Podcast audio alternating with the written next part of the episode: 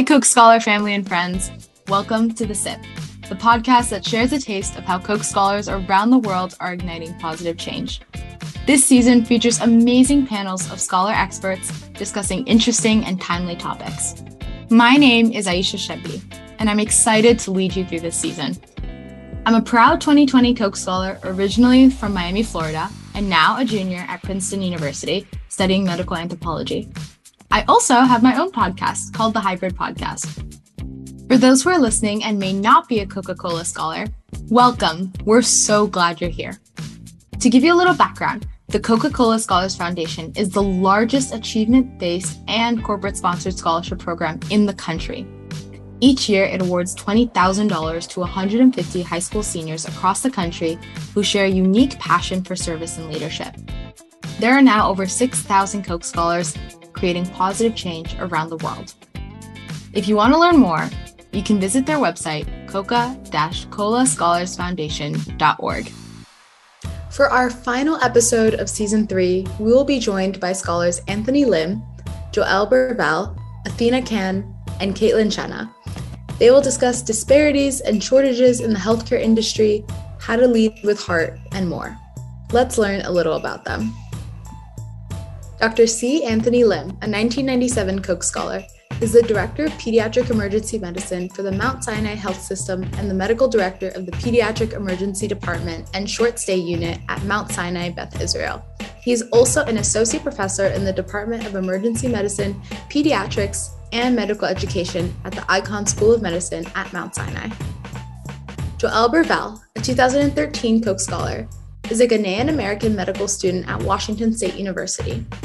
Committed to fighting health disparities in medicine through education, he regularly highlights racial disparities and biases in healthcare on social media, where his platforms have over half a million followers and 65 million impressions. Athena Kan, a 2015 scholar, is the CEO of Dreambound, which is creating a new supply of healthcare workers, starting with certified nursing assistants, paying for their training, and matching them to programs and employers. Athena previously worked at Johns Hopkins researching minority health disparities and started the nonprofit Coding It Forward to help government agencies modernize their systems. And finally, leading this conversation is 2009 Coke scholar Kaitlyn Chana. Following a decade in the news industry, Kaitlyn felt compelled to amplify people's voices to create change in the healthcare industry and obtained her Master's of Business Administration and Master's of Health Administration from the University of North Florida. Kaitlyn is joining Texas Children's Hospital as their incoming administrative fellow. Now, let's learn from these wise healthcare professionals. Today's topic is really exciting. It's about improving healthcare systems. And basically, we all know that the goal of this podcast is to share a taste of what Coke scholars are doing around the world to ignite positive passion. And so, I'm excited because I'm a Coke Scholar myself, and I'm Kaitlyn Chana, and we have three other incredible Coke Scholars here who are going to briefly um, share a little bit about where they are presently, what they hope to be able to see in um, healthcare, and then I will conclude with my um, introduction, and then we'll jump into just a conversation about what we've seen in healthcare in the past, the present, and future. So, without further ado, the first person that I will introduce is Dr. Anthoney Lim, who's a 1997 Coke Scholar. Can you start off by sharing a little bit about where you're at in life? Yeah, um, it's great to see you, uh, Kaitlyn. Um, again, my name is Anthoney Lim. Uh, I was a 97 scholar. I am a 97 scholar. Uh, I grew up in Virginia Beach, um, Virginia, and went to uh, school in Virginia. Uh, subsequently, went to medical school in New York. And then now I am the uh, director of pediatric emergency medicine for the Mount Sinai Health System. Well, thank you for sharing. And then we're going to pass it over to Joel, who's also well known as a superstar on social media. Joel? Hey everyone, my name is Joel Bervell. I'm a 2013 Coca Cola scholar. I grew up in a little bit north of Seattle, Washington, in a town called Mukilteo. Um, but I currently live in Portland, Oregon now, where I'm a medical student at Washington State University. So a little bit overview of my journey. Um, I started off in the West Coast, but hopped over to the East Coast for undergrad. Went to Yale um, and graduated in 2017. My master's in medical science at Boston University, then decided to come back to the West Coast uh, for medical school. So I'm entering into my fourth year right now, but I'm actually going to be taking a research year and will be in Baltimore at Hopkins for one year, um, doing some research on orthopedic surgery.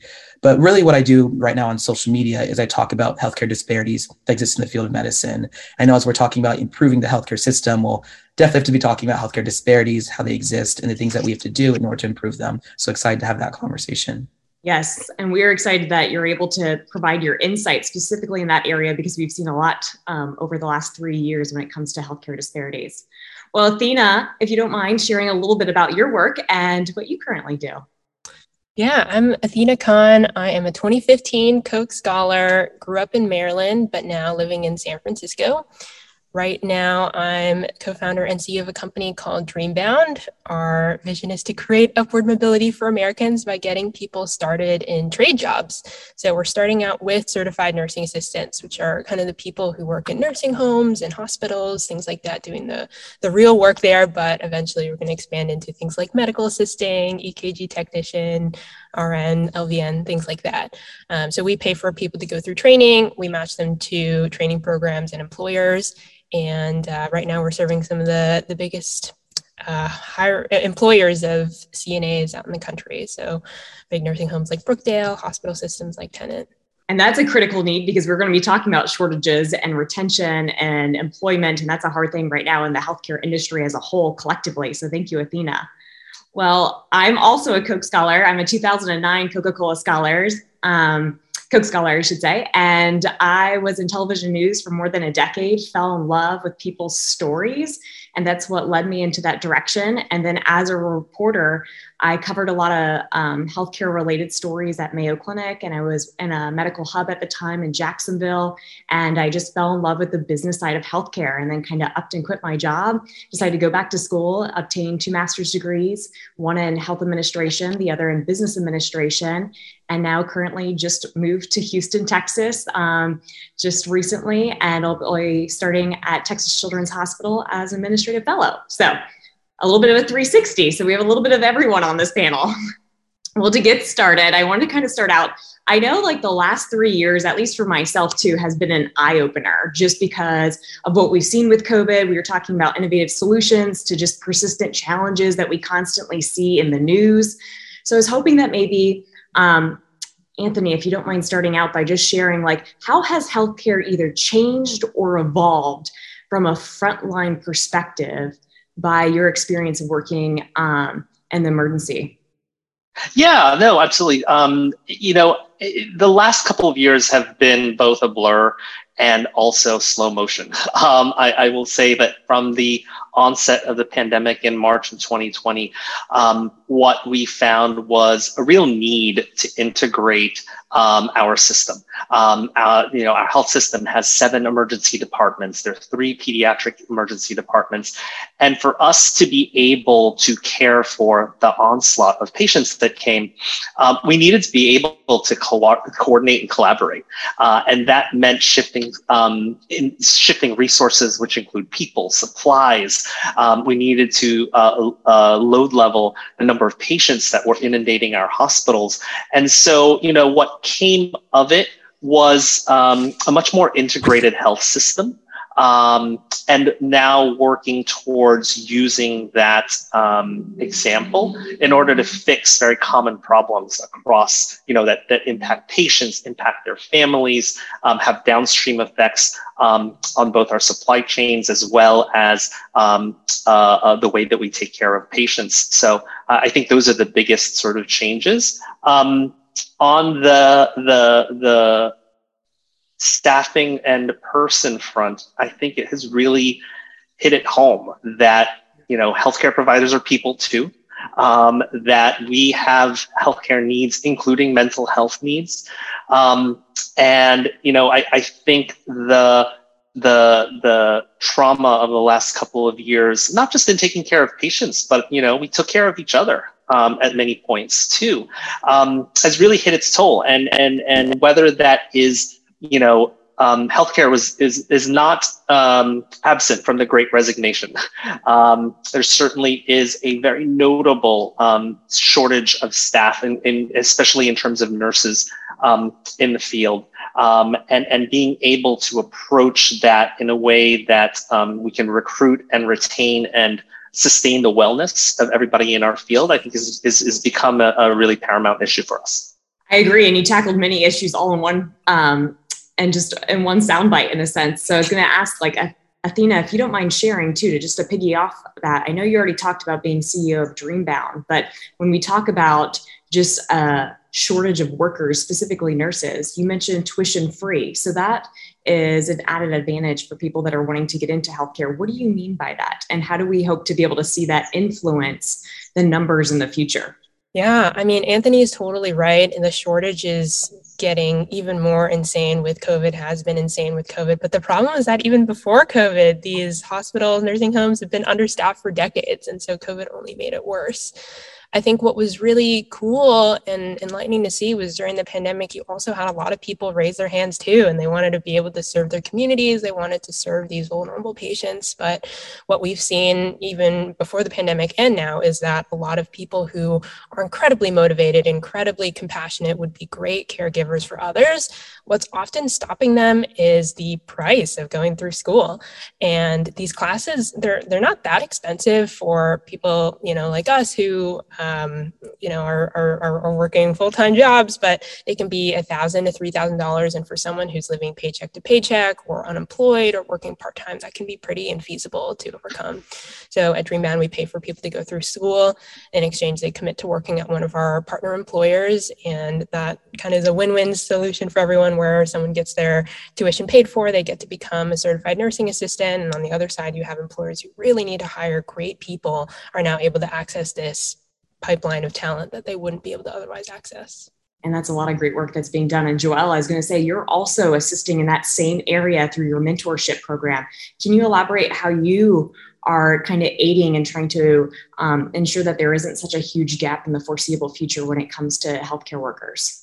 Absolutely. And I definitely want to second what Athena was saying about how expensive it is to go through medical school to even apply into medical school school to then go into residency afterwards, the application fees.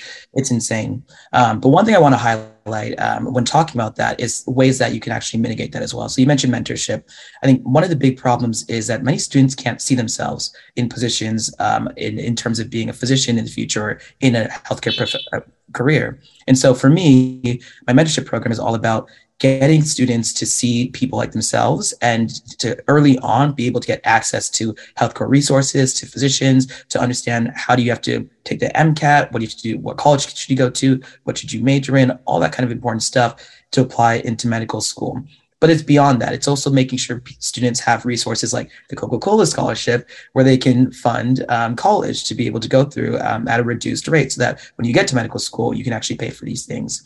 I think COVID also um, really shone a light on the healthcare profession as a field that is both noble and also able to have a huge impact on the lives of other people. Um, in 2021, actually, the American Association of Medical Colleges saw that there was a 18% increase in the amount of applicants that applied into medical school.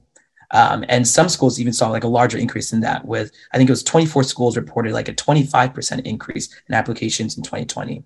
And a lot of people started calling this the Fauci effect, saying it was because Dr. Fauci was on TV all the time. People were saying, oh, I want to go into medicine.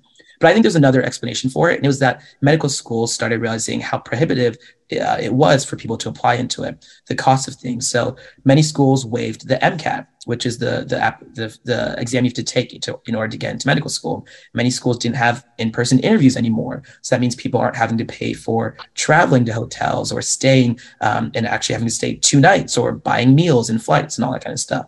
I think all those types of things allowed for people to actually be able to apply into medicine, but maybe before they were not thinking about it.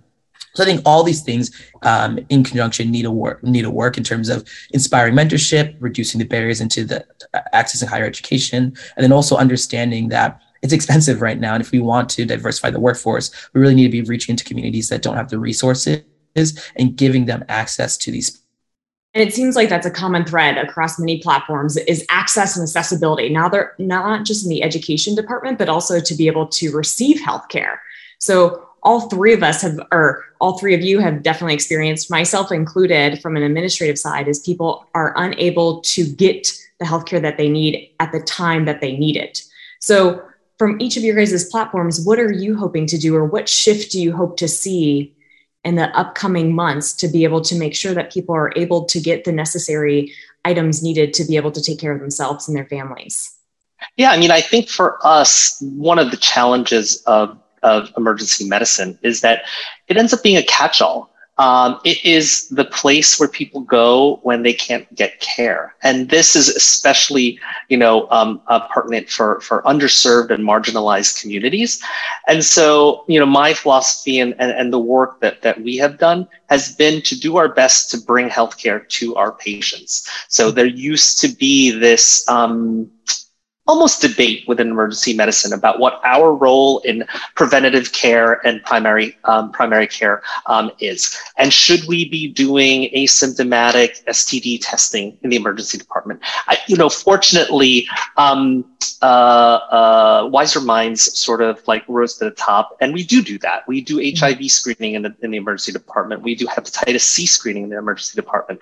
We offer and distribute PrEP in the emergency department, and these are two groups of folks that literally the doctor that they see when they ask when you ask when a patient when you ask a patient who your primary care provider is they will name one of us in the emergency department because that's the person that they saw and and were it for not for that um, they would never have gotten that HIV test. They would never have gotten PrEP. Mm-hmm. Uh, and so the, the, the benefit in the long run in, in providing access is that, you know, I'll add one extra thing is, you know, there was a big explosion in telehealth during the pandemic. Um, it has done wonderful things, especially in the field of mental health, especially in the areas of the country that are really underserved with regards to mental and behavioral health. Um, but it's not necessarily the panacea. Like it, just because you can have telehealth does not mean you have health literacy. Um, mm-hmm. You know, by no means. And and counting our you know touch bases by the number of people we have on telehealth is not the same as as counting their their health, their well being, uh, and and those other metrics that I think can be just as important. 100%. And when we talk about mental health, I mean, that also impacts not only employers that we're seeing, but also like people that are coming into the emergency room. When I worked in the emergency room, I worked in the revenue cycle and people were coming in distraught and in distress. And part of that is because they couldn't see their primary care doctor, or if they were looking for a therapist or a psychiatrist or a psychologist, you know, they were booked out three to four months in advance and they're having a crisis right now. And where do you turn to? You turn to the emergency room.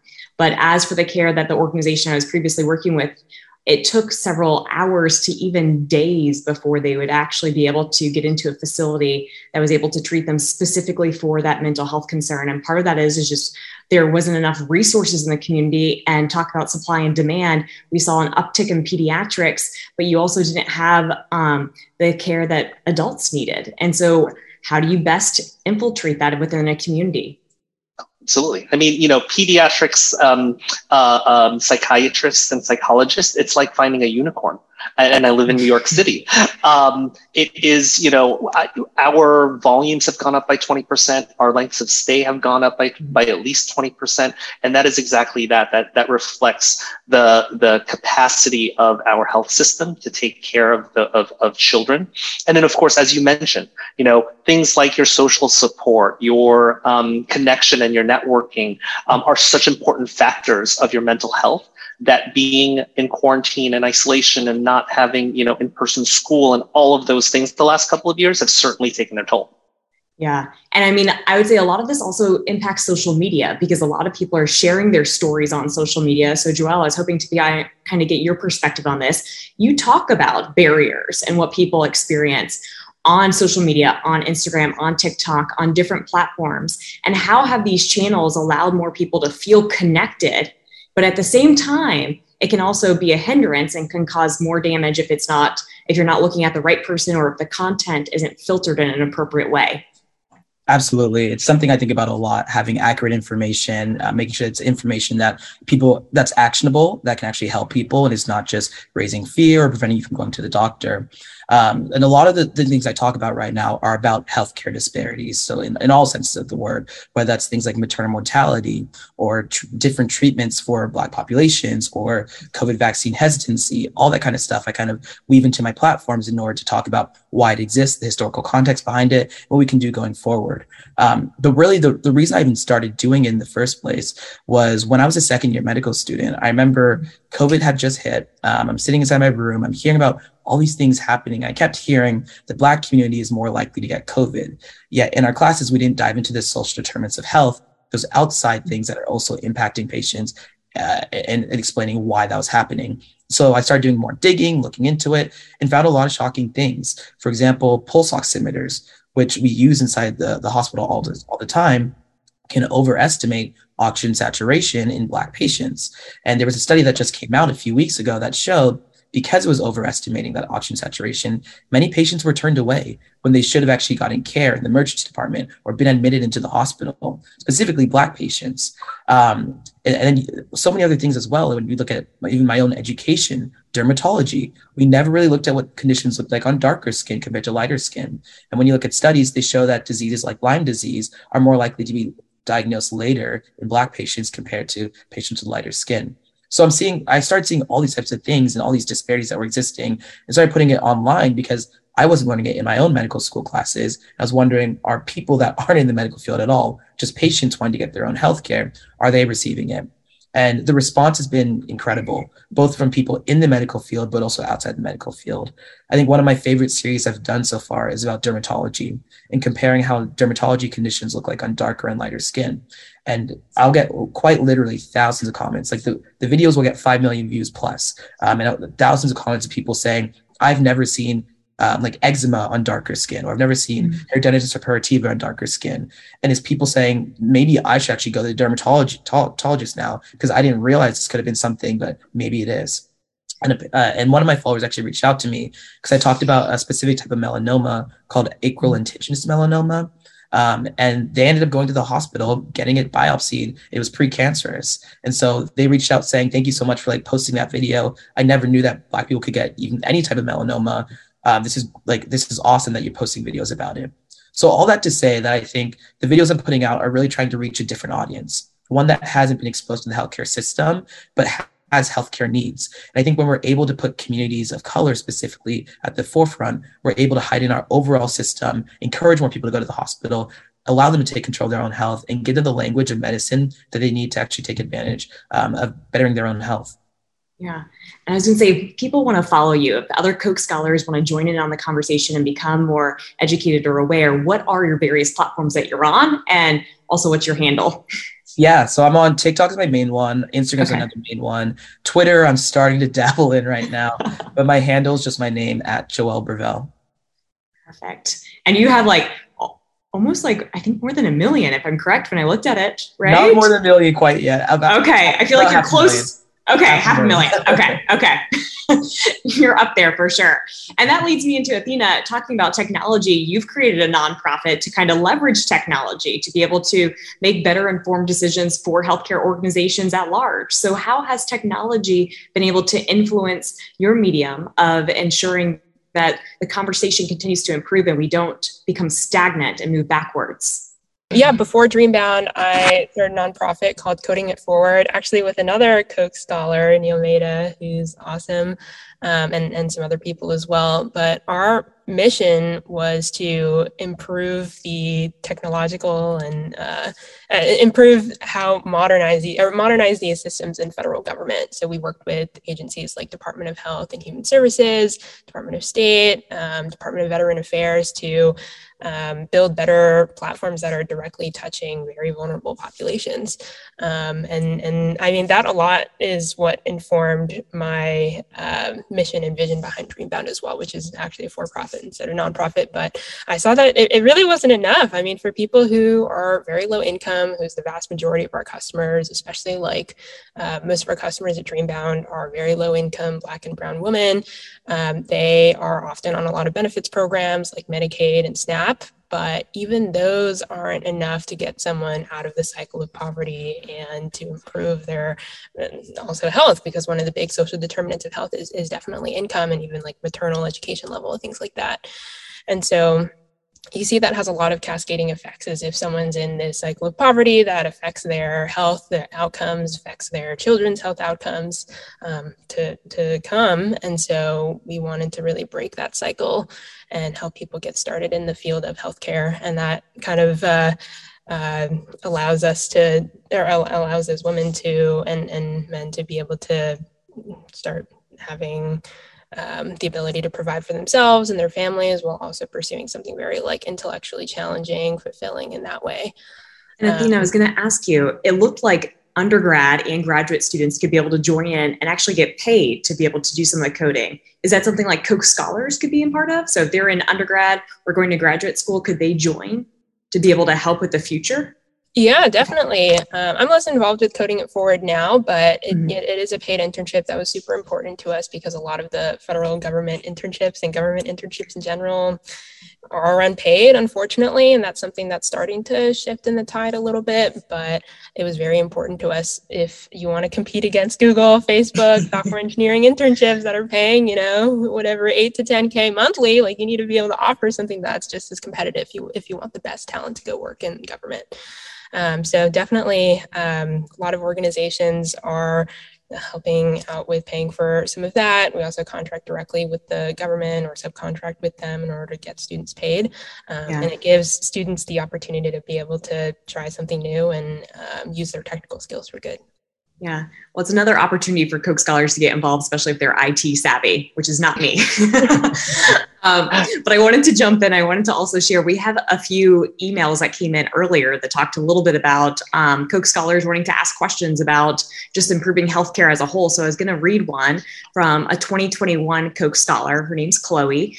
And she asked I'm currently interning at a nonprofit in Durham, North Carolina that assists with low income citizens that um, or need to be that need to be getting connected to various resources, including um, health insurance, so Medicaid, Medicare, and Marketplace. So recently, I have worked with several members who don't qualify for Medicaid or Medicare, but fall under the income requirements to sign up for the Marketplace insurance.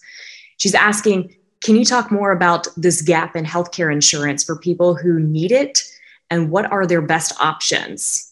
This kind of highlights a lot of the the gaps that that, that we see in healthcare. You know, uh, I think the one of the most um, publicized gaps was the Medicare gap. Um, um, the, the, the, the, the pharmacy benefit gap, and that was, you know, way long ago. And it took a very long time to, to address it, if not.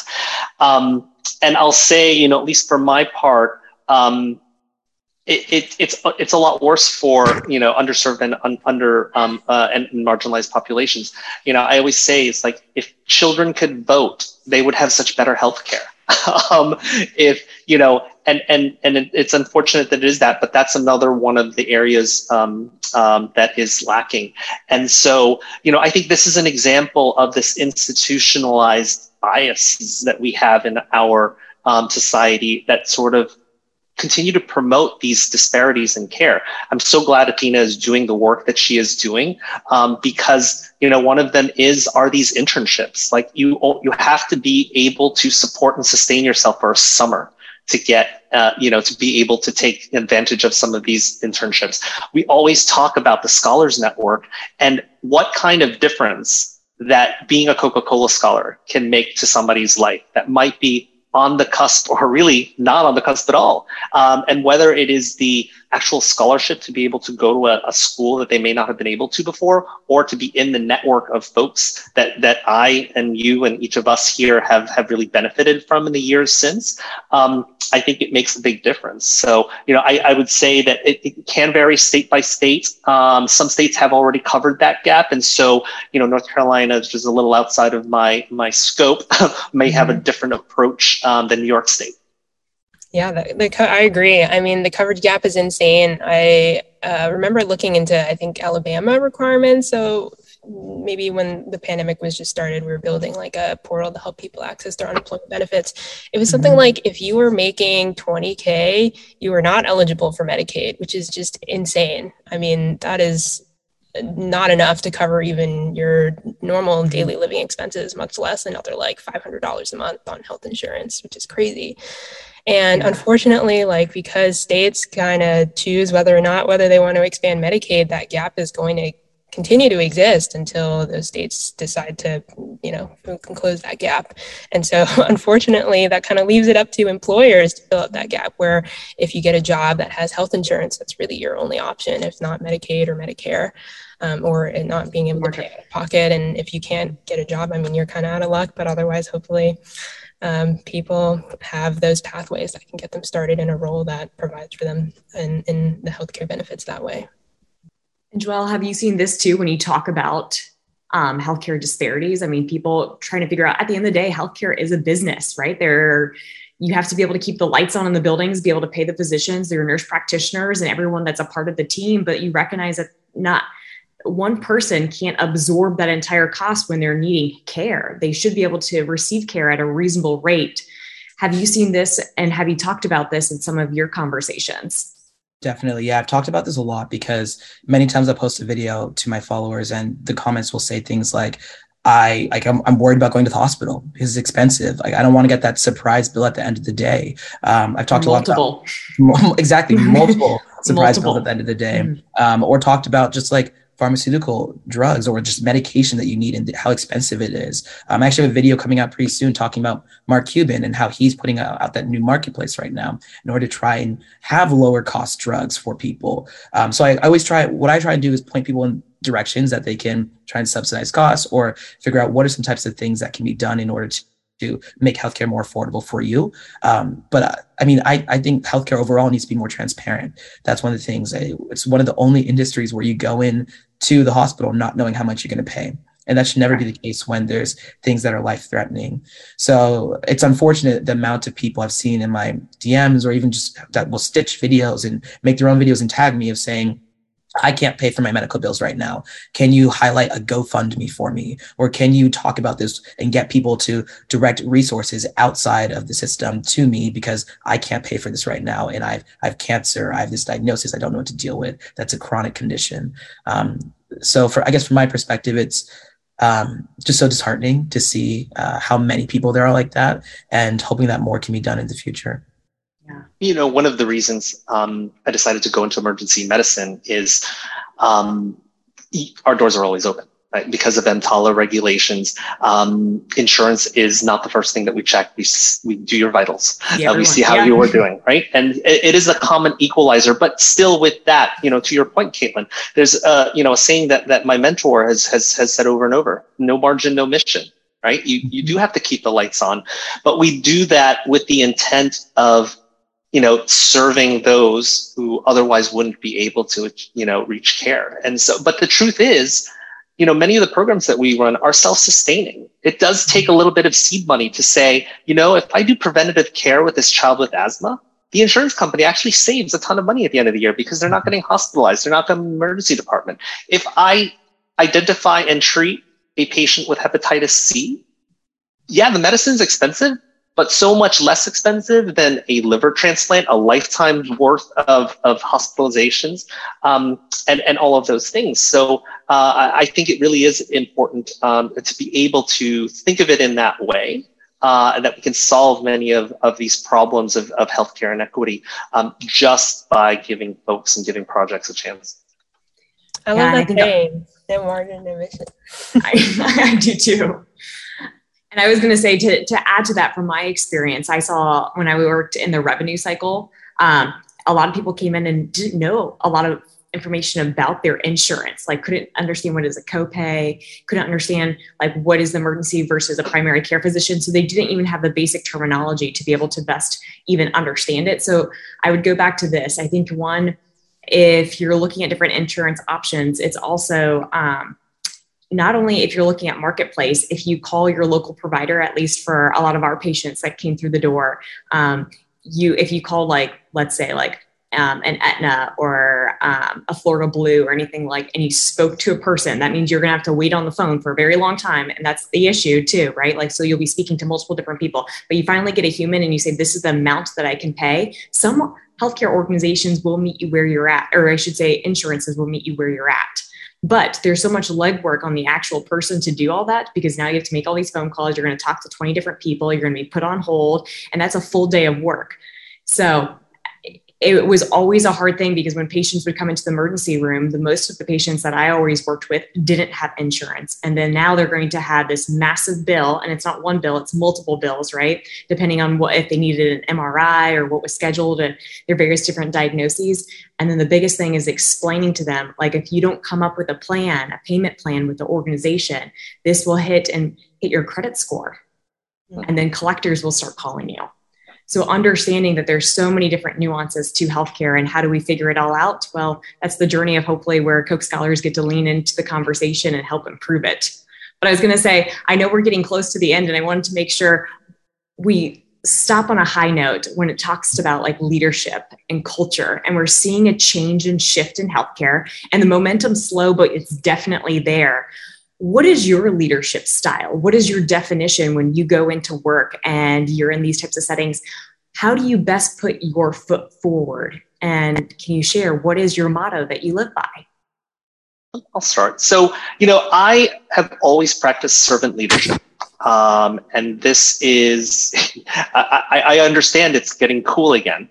Um, but, uh, you know, it's something that I actually learned in high school. And I think one of the things that propelled me towards the, towards becoming a Coca-Cola scholar. Um, and, and that really means a certain amount of humility that, you know, my motto is always, I come into a, a meeting and I say, hi, my name is Anthoney. How can I help?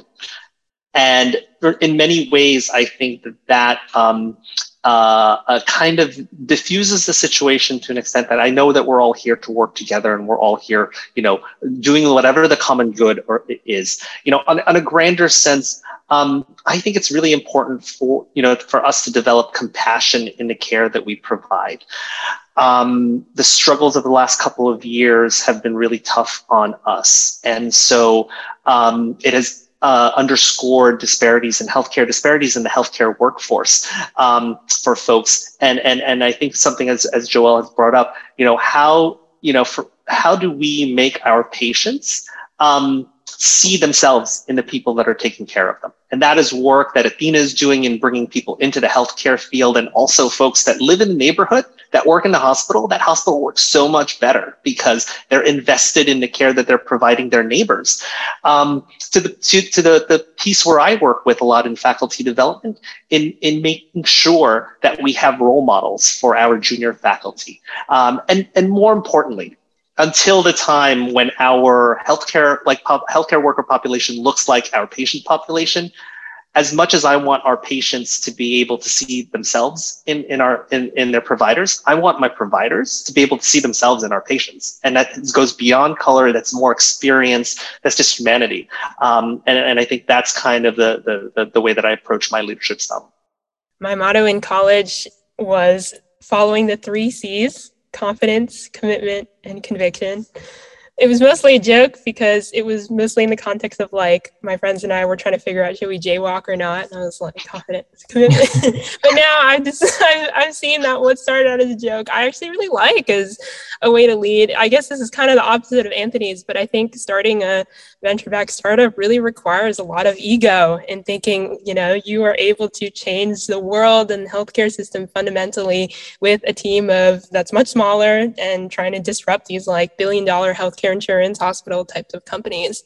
And so, you know, that's that's what I like to live by. I like to live with the conviction that we're able to lift, uh, you know, tons and tons of weight and get a lot done with a small team.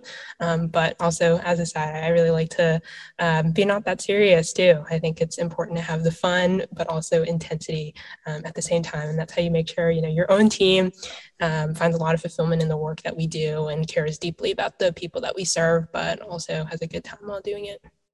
Mm-hmm. Well, Anthoney, you definitely stole mine. Mine is absolutely servant leadership. Um, similarly, in high school, that was like what my whole leadership class uh, was about. It was about servant leadership and the idea that you have this pyramid where like the CEO is usually at the top, but you flip that upside down, where you put the people that are typically at the bottom, uh, the workers, the people that are going every single day, and you put them first, right? And you serve them first, you celebrate them the same way that you think about something like the COVID pandemic and how it disproportionately impacted those that were first line workers, the people that were the janitors, the people that were the bus drivers, people that were the grocery workers. Like they are the lifeblood of everything. And so when I take, think about leadership, uh, for me, it's about empowering those types of voices putting a microphone and holding it to the people who often don't get their voices heard letting them tell their stories because those stories are just as powerful, if not more powerful, than the ones we often hear um, broadcasted all the time. Um, when it comes to my motto, I guess overall of like how I think about leadership, I really think it's about inspiring the next generation, which is what Coca Cola is all about too. It's about telling the I, like one of my favorite things to do is listen to podcasts and, and read autobiographies because it's so incredible to read about where people were at our stage of life, the things they were able to do, and the positive impacts that they can have in the future. So for me, my whole goal is to leave a legacy of inspiring other people to make sure that they can also start ventures and um, feel like they have the power to change the world and start conversations. And I think that's what being a Coca Cola scholar is all about. I hands down, 100% agree with you. I, my motto that I've lived by um, was actually came from a mentor who's the CEO of a hospital in Jacksonville, and he always said, "Your um, your head and your heart are 12 inches apart, so use your heart to infuse your brain with what are the best business acumen choices to serve your population, to serve the community.